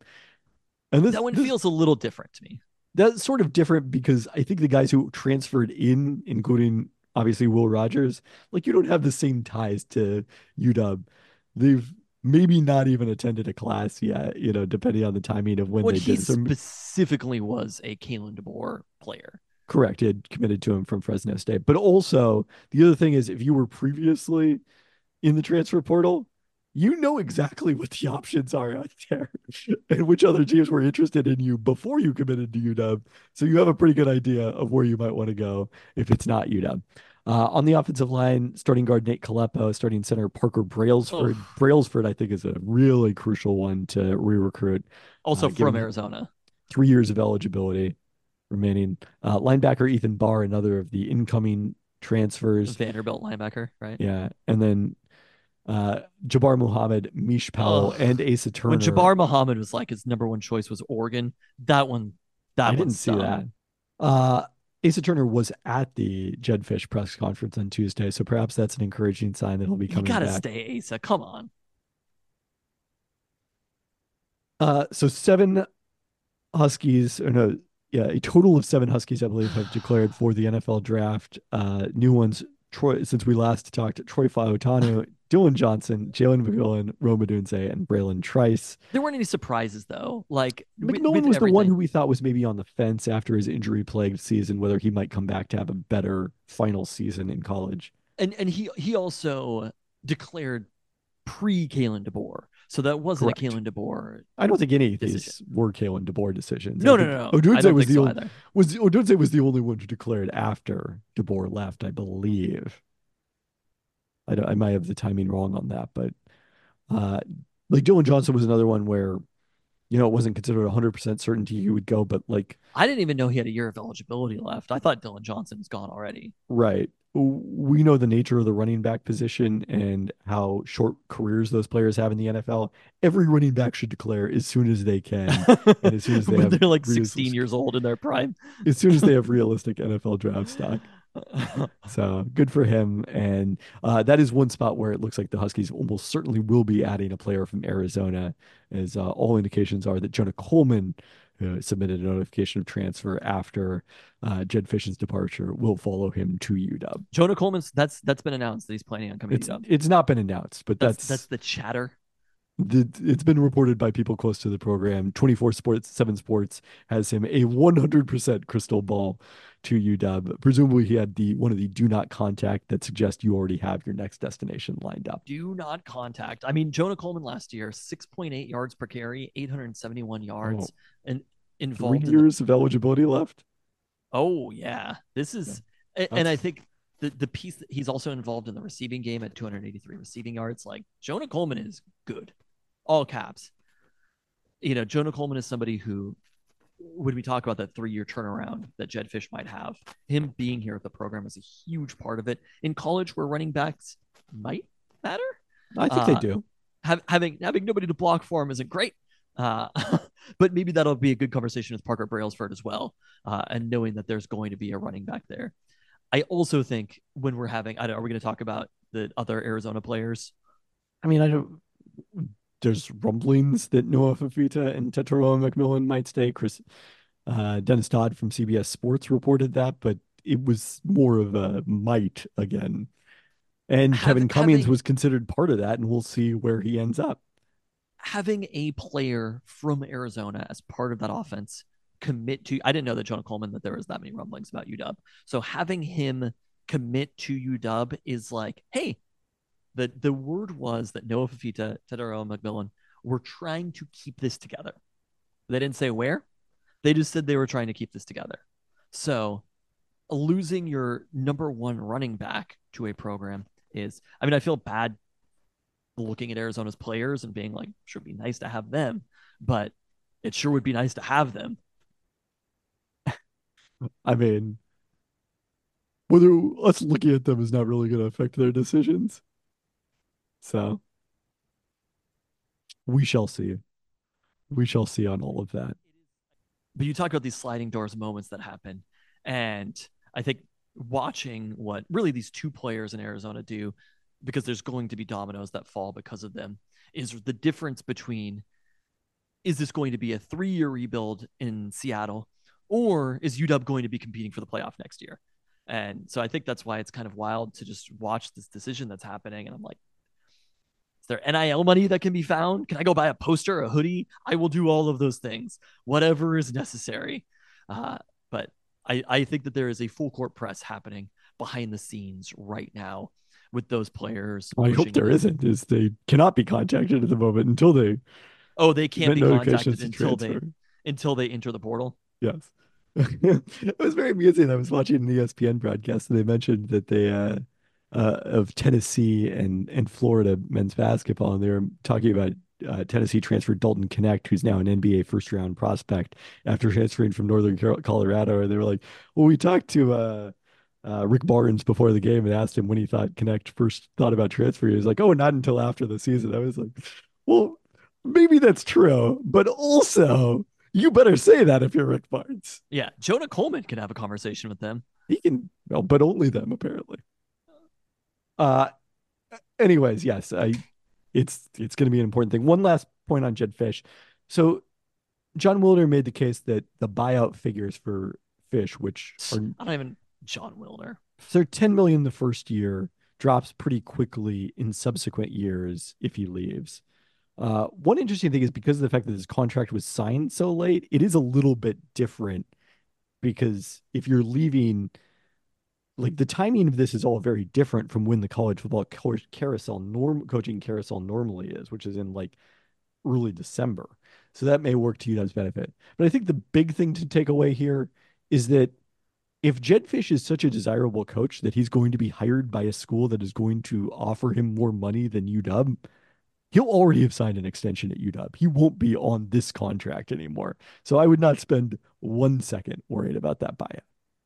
I, I think that is John Wilner positioning a narrative that he is incentivized. To I mean, it is certainly true that his buyout is lower even than Kalen DeBoer's was relatively, you know, in Was terms of the same number lower than years. the first contract that Kalen DeBoer signed. Yes. So that's that's interesting, and I do think that Jedd Fisch's agent negotiated, which I, I think is also Jimmy Sexton. It's Jimmy Sexton, but he signed this contract after this current carousel. This is kind of, I think, I mean, it's the most impacted UW coaching carousel that's ever happened. Uh, it's it's it's only going to continue. This is so far, I think, the wildest coaching carousel we've ever seen. I mean, it's very rare that the number one job opens up. I mean, it hasn't happened for 15 years. Correct, but also two years ago, LSU, USC both opened up, and therefore Notre Dame and Oklahoma both opened up. So I think this is kind of the new normal in college football. But again, No, if Jedd I- I Fisch totally does has if Jedd Fisch has two good seasons in U at UW, guess what? He's gonna get a new and even longer and even more lucrative contract because the money. What what is your line? The money is endless. Oh, the money is endless. That not at Arizona apparently. Well, they need some of that money to uh to retain their men's basketball coach. That's what I they wouldn't- really care wouldn't mind him either. Tommy- I don't think Tommy Lloyd's coming. The Big Twelve is a pretty legit basketball conference. Yeah, it's a very legit basketball conference. Uh, should Uh, we t- should we, anything else on you know football? I I'm very fascinated to see where this ends up going. I'm excited to hear about hearing about Jonah Coleman right here. Uh, I'm excited about that. I thought it was also interesting that so far, I think there was word that Parker Brailsford had interest from Alabama. We haven't seen a ton of players look to Alabama so far who entered the I- portal. I mean, I don't know. Maybe I overestimate the difference between Alabama and UW. I do feel about Alabama. We've talked about this before on the pod. The famous quote about uh, uh, Julian Green Uh-huh. and and Germany being like, "We have an entire pond of Julian Greens" or whatever the line was. I I'm not sure. I mean, look, Alabama has talent on their roster, and I think the players who would have gone to Alabama are going to the NFL. But it is a little interesting. Like Jabbar Muhammad could play at Alabama. That that isn't something that they immediately turned around and did, and that that to me makes me maybe a little bit more nervous about looking at Arizona players because I do think that there's a little bit of an effect of like, damn, our coach just left us. Not like let's all go, there's an effect of damn our coach just up and left us where we were That's probably fair. All right, let's talk about the Seahawks. And let's start with the return of a listener email. oh hello I don't think I even told you about this, that this was a thing. From third Pelton brother Zach Jabal on Pete Carroll and Bill Belichick, which I need to scroll in because his font was extremely tiny here. I feel like the that's birth how of you the- know it's a good email I feel like the birth of the Peltoncast Discord has kind of put on a damper on emails from the listener, and while in general that's a fine trade-off, I won't be ignored quite that easily. would be ignored. It's hard for me not to think about Bill Belichick when I think about Pete Carroll. Obviously, their careers have had several noteworthy points of intersection from Belichick replacing Carroll as head coach in New England to the curious circumstances surrounding the final minute of Super Bowl 49. I'm sure that each has a certain level of respect for one another, but it's the contrast between the two that is most noteworthy to me. In the history books, Belichick will be seen rightly as the most successful head coach in NFL history. He has the rings, and we've all counted them. Carroll's legacy will be largely positive too. Obviously, no one can compare with Belichick in a pure numerical accounting, but between the dominance of the early 2010 Seahawks, the historic nature of their Super Bowl victory, and his long tenure in Seattle, I have no doubt that Carroll will be regarded as one of the great coaches in NFL history as well. Yet Belichick embodies everything I hate about football. wow The grim, joyless way he approached everything about football was directly at odds with Pete's obvious delight in what he did. Belichick's legacy is of an efficient dictator. He treated everyone from players to coaches to media members with a mix of scorn and cold calculation.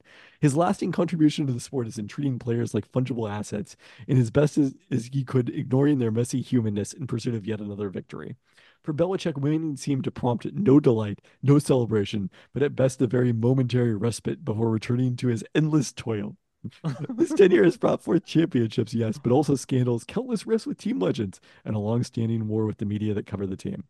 Carroll wasn't perfect, and I'm sure he had times where he mistreated people, but his warmth, his decency, and the way he cared about the people who made up the Seahawks over the whole of his time there was right out in the open.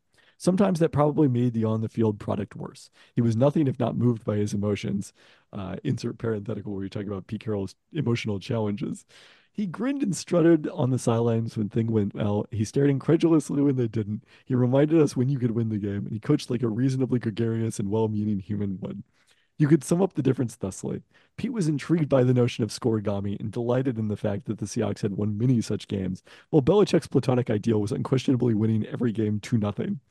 History will sort the two men into different tiers about among Hall of Fame coaches, but I have no doubts about which one I'm glad was a Seahawk. He made it of one forever, but god damn it, Pete Carroll gave us one hell of a ride. damn let's freaking go You want to reach higher Pete Carroll now, don't you? No that's that's what i'm saying literally every time that even i was talking about pete carroll and asking him to retire it was always with the caveat of pete carroll seems like a really good guy There was never a moment like that's not a thing you would say about Bill Belichick or almost any other coach, right? It's not a thing you mean- would say about Jim Harbaugh. It's just you really, really, really like Pete Carroll on a personal level, and he wasn't the right football coach.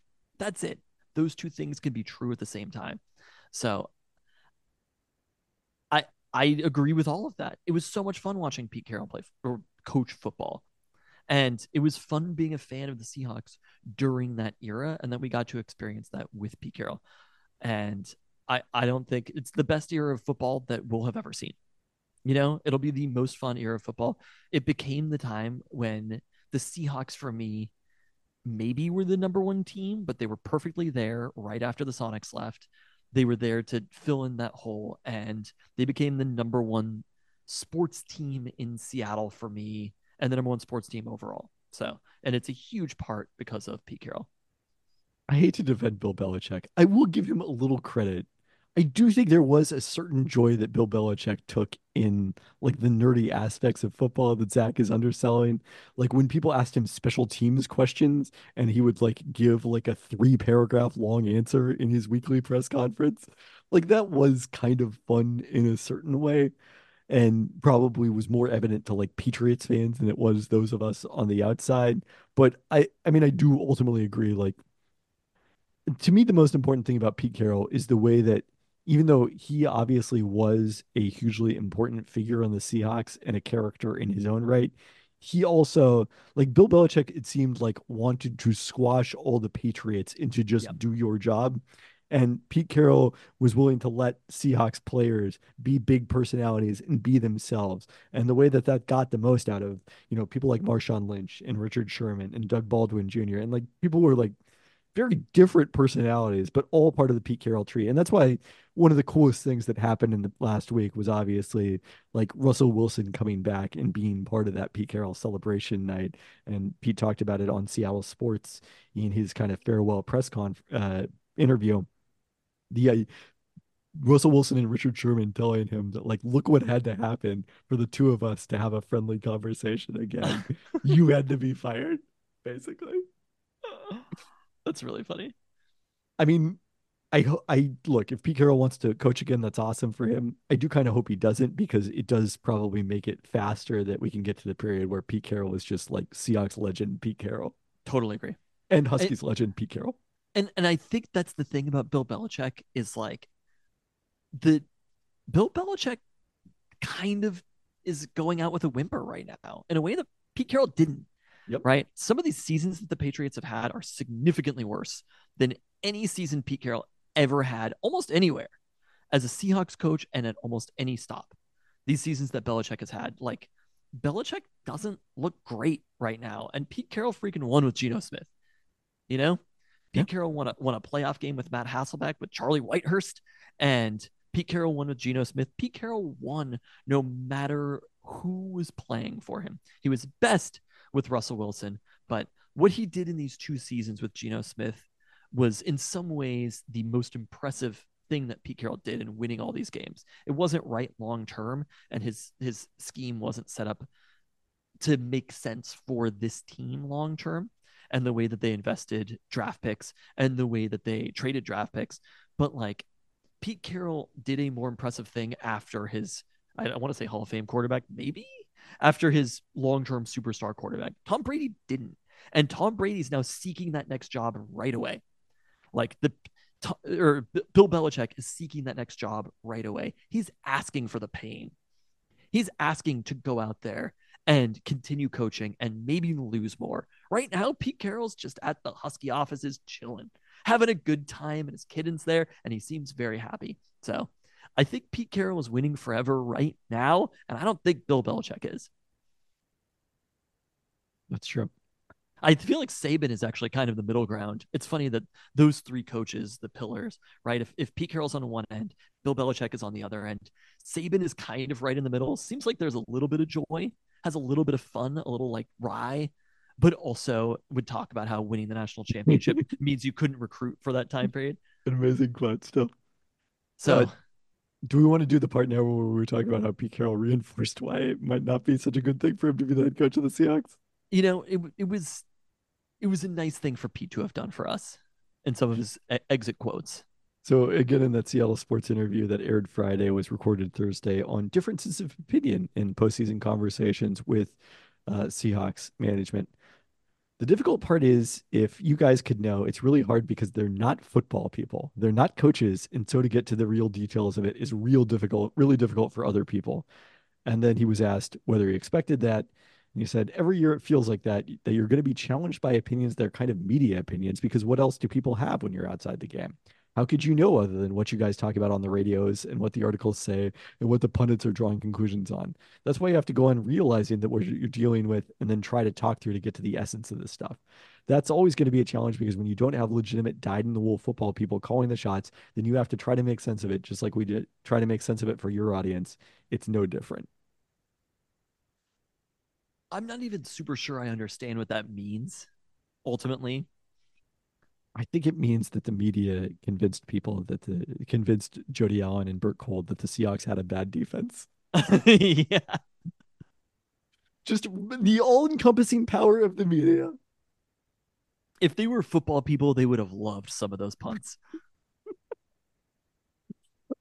I mean, I the one thing I don't like the thing I don't like about this in particular, I don't think Pete Carroll intended it, is it plays into the stereotype of Jody Allen. Oh, the sexism is definitely there. But I, I- think it's actually much more about Bert Kolde, who has always been kind of the nebulous figure behind the scenes, more on the Blazers side than the Seahawks side historically, just because the Seahawks have had such stability in the Pete Car- Carroll, John Schneider era. But Bert Kolde is definitely doing a lot of things in Portland, by all accounts, behind the scenes. The the Vulcans, as they were uh, derisively referred to back in the day. Uh, you don't hear that that that phrase thrown around as much anymore. Uh, he was undoubtedly a big part of this. We've had it confirmed that he was part of these meetings. But also, like, this is one of the things we often talk about from my experience in pro pro sports. Like, being on the inside, do you have a lot more clarity about things? Yes. But what you trade off for that is that you don't have perspective, that you don't have objectivity. And I don't think Pete Carroll was objectively accurate about how good his football team is. And it concerns me a little bit that John Schneider also thought they were said today that he thought that they were pretty close to Super Bowl contention. Like I would like someone with the Seahawks to step forward and say, "Hey, actually, no, we got outscored this season. We were a pretty mediocre fucking team, and we have a mm-hmm. lot that we need to change." I'm not sure. I'm. I will say John Schneider's trying to hire a head coach. I fair, yes, he, he is making that that case. I don't think he's going to change his tune necessarily after they hire, hire a head coach. That's one where you wonder if the Seahawks would have been better off just making a change at both GM and head coach at the same time.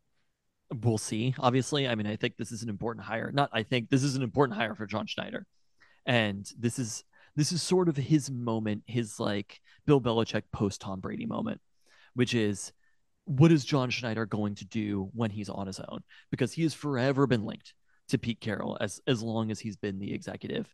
It's it's hundred percent. John Schneider got the success with Pete Carroll. He got the blame with Pete Carroll. This is John Schneider on his own now, and we get to understand. I don't think we just. I don't think we knew what John Schneider's perspective was because it was so much about Pete Carroll and the on the field play and the personality of Pete Carroll. We're finally going to get a sense of what does John Schneider want from this organization, and we see all these interviews, but like whomever he chooses for this job will give us a big amount of perspective of what John Schneider sees as winning football. I I thought it was an interesting. So he was asked about the background and you know kind of gave an open-ended answer, but one of the things he did point is out is the difficulty of if you have a defensive coach and you lose your offensive coordinator and having a lack of continuity at that position for your quarterback and for your offense in general, which I think is one of the reasons that we would point to to fa- favor hiring an offensive coach rather than a defensive coach. He also made the case for special teams coaches uh, based on John Harbaugh's success and the you know kind of holistic nature of their position. They have not yet requested to interview any special teams John, coaches. I the don't know. John Harbaugh success is really doing a lot for special teams I- coaches out there. I mean, I actually do think it makes sense because special teams coaches are the only ones that deal with potentially everyone on the roster in a unique way. Maybe. and they have to like think more strategically in some ways than off like coordinators and coordinators don't have to think about I'm not sure management to the same degree. coaches who are like came up as special teams coaches though. There's it's just there's a, not. it's a place you find yourself. If John Harbaugh wasn't hired as the head coach of the Ravens, he would have eventually been an offensive coordinator. Like I don't know what his background was. He would have been a defensive coordinator, right? Was he a defensive player? was he really- a quarterback? Was he? I I don't really remember. Uh, it's also fascinating. Um, coaches that change sides of the ball uh, is a, a fascinating thing to me. I think Raheem He Morris. really was a special teams coordinator just for a long time. He was a defensive back at Miami of Ohio. Yeah, that's what I thought. Okay. Yeah. Interesting. Yeah, running backs coach and outside linebackers at Western Michigan. I love that. Just doing it all. I believe Raheem Morris coached a year of offense before he went back to defense, if I recall this correctly. Yeah, he was the wide receivers coach for the Falcons from 2016 through 19. But here's here's to my point. He was the defensive backs coach before the year before he was the head coach of the Ravens. So he was Ah. on the trajectory to become defensive coordinator. I agree And- with that. It it was, I mean, it was a long time as special teams coordinator at the Eagles and then defensive backs coach, but he wasn't like, I mean, it's honestly strange that a defensive backs coach was promoted to head coach. And I think his pedigree was a huge part of that. Like, if he wasn't, that's the piece that I was talking about head coach in the NFL. You just, you need a thing. You either have to have a really good offense, be attached to somebody like that, been a head coach before or something, have, have the, uh, the name or whatever. But to be a head coach in the NFL and be successful, a lot of times you just need a thing. And being John Harbaugh was his thing. All right. Well, let's talk about the eight reported interview requests for the Seahawks so far, evenly split thus far between defensive and offensive coordinators. Ejiro Evero, the Panthers defensive coordinator, Patrick Graham, the Raiders defensive coordinator, Ben Johnson, the Lions offensive coordinator, who uh, was Ben Baldwin's pick. Uh, maybe some Ben nomenclature bias there. Mike Kafka, the Giants offensive coordinator, the The most Kafka esque of the coaches that they have interviewed. indisputably. Raheem Morris, the Rams defensive coordinator, Dan Quinn, coming off of that Cowboys loss, the their defensive coordinator, Bobby Slowik, don't call him Slovic, the Texans offensive coordinator, coming off the master class that the Texans offense put up against the Cleveland Browns on Saturday in their playoff win, and then Dolphins offensive coordinator Frank Smith. I think the question you have to ask is can Mike Kafka make that kind of metamorphosis uh, into head coach? Oh, this is No, it is it. like seeing seeing these interviews, literally there is nothing that can be gleaned from them. they are interviewing everyone and and uh, John Schneider said there are more to come that they haven't really yet considered college coaches. Uh, we'll see, you know, how Jim Harbaugh factors into their search. If they're looking for the most John Harbaugh-esque candidate, I gotta say, Jim Harbaugh is undoubtedly inspired by John. the most Harbaugh candidate. I don't think Jack is to be looking for a job. So You know, he's Uh, a little older than Pete Carroll. wow, how much older do you think Jack Harbaugh? Oh, he's got to be at least 85. Come on. 84. there you go. Okay. He's not. I mean, uh, how old do we determine Pete Carroll is? 72. He's 72. Okay. I like. Do we determine? we triangulate. we, we counted the rings. Uh, But I, what about Tom I- Crean? Is Tom Crean interested in coaching the Seahawks? they they really have cast a very wide net. There was a news story going around, literally front page of ESPN. It's like there's one thing that John Schneider's been tasked with in a head coach, and I'm like, well, this should be good. And it's like maintain the culture, and I'm like, great. Mm. literally, there's nothing so far that can that can really be learned about what John Schneider is going to do with this position offense, defense, perspective, young, old. It's kind of just a bunch of dudes right now. So, which is good at the same time, because after he ends up making this decision, I think we're going to have a very good sense of okay, John Schneider has heard all these perspectives. This is the one that he thinks is most aligned with winning football games. I still don't know if we'll have a good perspective because it's the same thing I said about coaching hires and firings at the athletic department director level. And like there, are- it's actually exponentially more choices you get to make because there's, you know, 19 programs or whatever it is at UW. Like some of them can't even make the rundown. many of them, sadly. But like if he Those picks boys Dan are on the boat, but they ain't on the rundown. they get they get a uh, they get a uh, toast when when there are crew titles. I don't know that we're gonna have like weekly updates on UW crew. but if he hires Dan Quinn because he thought that Dan Quinn was like a really good dude when he was the Seahawks defensive coordinator, I don't know that necessarily we could draw that much from that even. But yes, from this list, we cannot draw anything. And look, again, they should be trying to interview as many people as they can so that they're exposed to people because you know some of these some of these coaches might not necessarily make sense as head coach of the Seahawks, but they might make sense as, you know, if it's Ejiro Evero becoming defensive coordinator if you hire in a, uh, uh, a first time head coach who's an offensive coordinator. Like that's the kind of scenario that I think makes a lot of sense. And guess what makes that easier? If you've just interviewed them to be your head coach. Yeah, absolutely. No, I, I think you're definitely going about this process seemingly the right way. And I'm fascinated to see what they say. I mean, I, I do think we'll get a sense of what John Schneider is looking for, but also their individual personalities as well. So, but I think he's interviewing enough people on both sides of the ball and both perspectives that I think he's going to. I think we'll get a sense of what that looks like. I mean, obviously, I think all of the names that we look at and the ones that we're excited about are coming from the offensive side of the ball. And all of them, for the most part, you look at, I, they haven't even uh, submitted an interview for Dave Canales yet, right? They have not requested, yes. Uh, but you do kind of look at the coordinators who are left around the league, and a lot of them are looking pretty good right now. And I think you have to specifically look off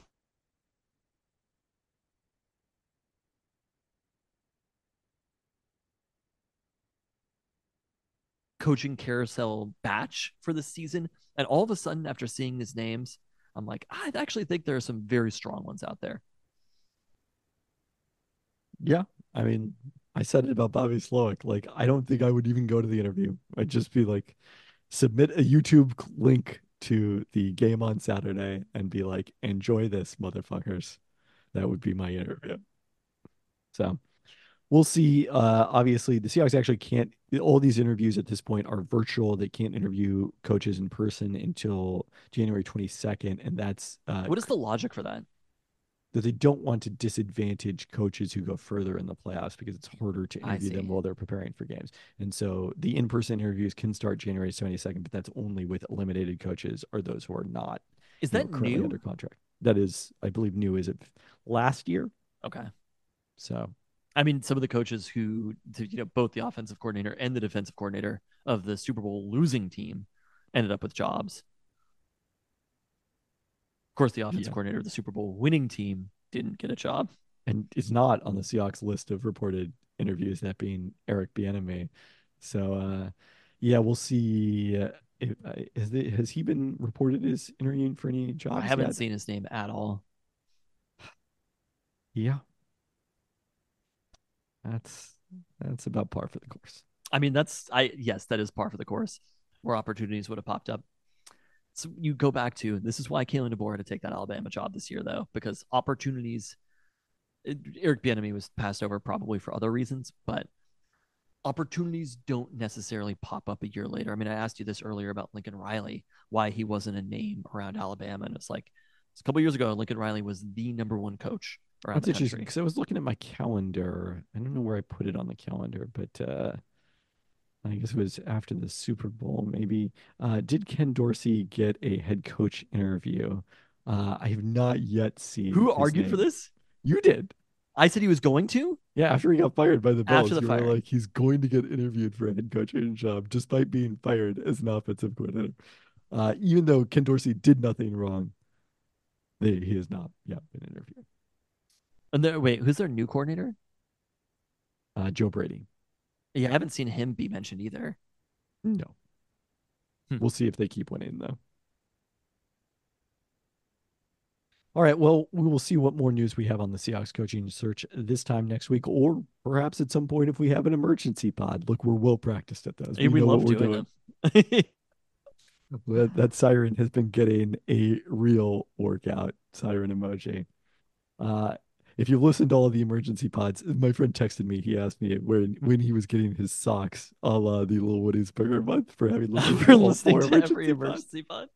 Chester Ross Seiler for that one. Oh my god. We'll have to get those in the mail. It's also just a great reference. There's a Talking Taco Time shirt if you want one. if you don't have a Talking Taco Time shirt already, and you could prove somehow that you listen, and you could just tell us. yeah, I think we'll believe it. Well, yeah, we'll trust that you listen to all emergency pods. I mean, look, you've obviously listened to the end of this podcast because you're hearing. yeah, this. if you if you made it here, just let me know. On that send, note, send, send me a private DM on on Discord with your address, and I will mail you. I don't know what sizes we have left. Size small. you're not a lot of. We have any size you want as long as it's small. there might be a medium or two, but I think so. On that note, thanks for listening. thanks. Talking taco time shirt. I mean, I just like to get them out of my basement. All right. I feel like we have to do the like. We've done so many hats. Did I argue against a beanie last time? We'll talk about it later, but yes, Oh, I'm so stupid for arguing that. I agree. I think beanie's the way to go. Actually, now that I think about it. Yeah. For the next one, it's just because I'm cold right now. I feel like we do the merch of the spring, and I'm like, I'll never be cold again.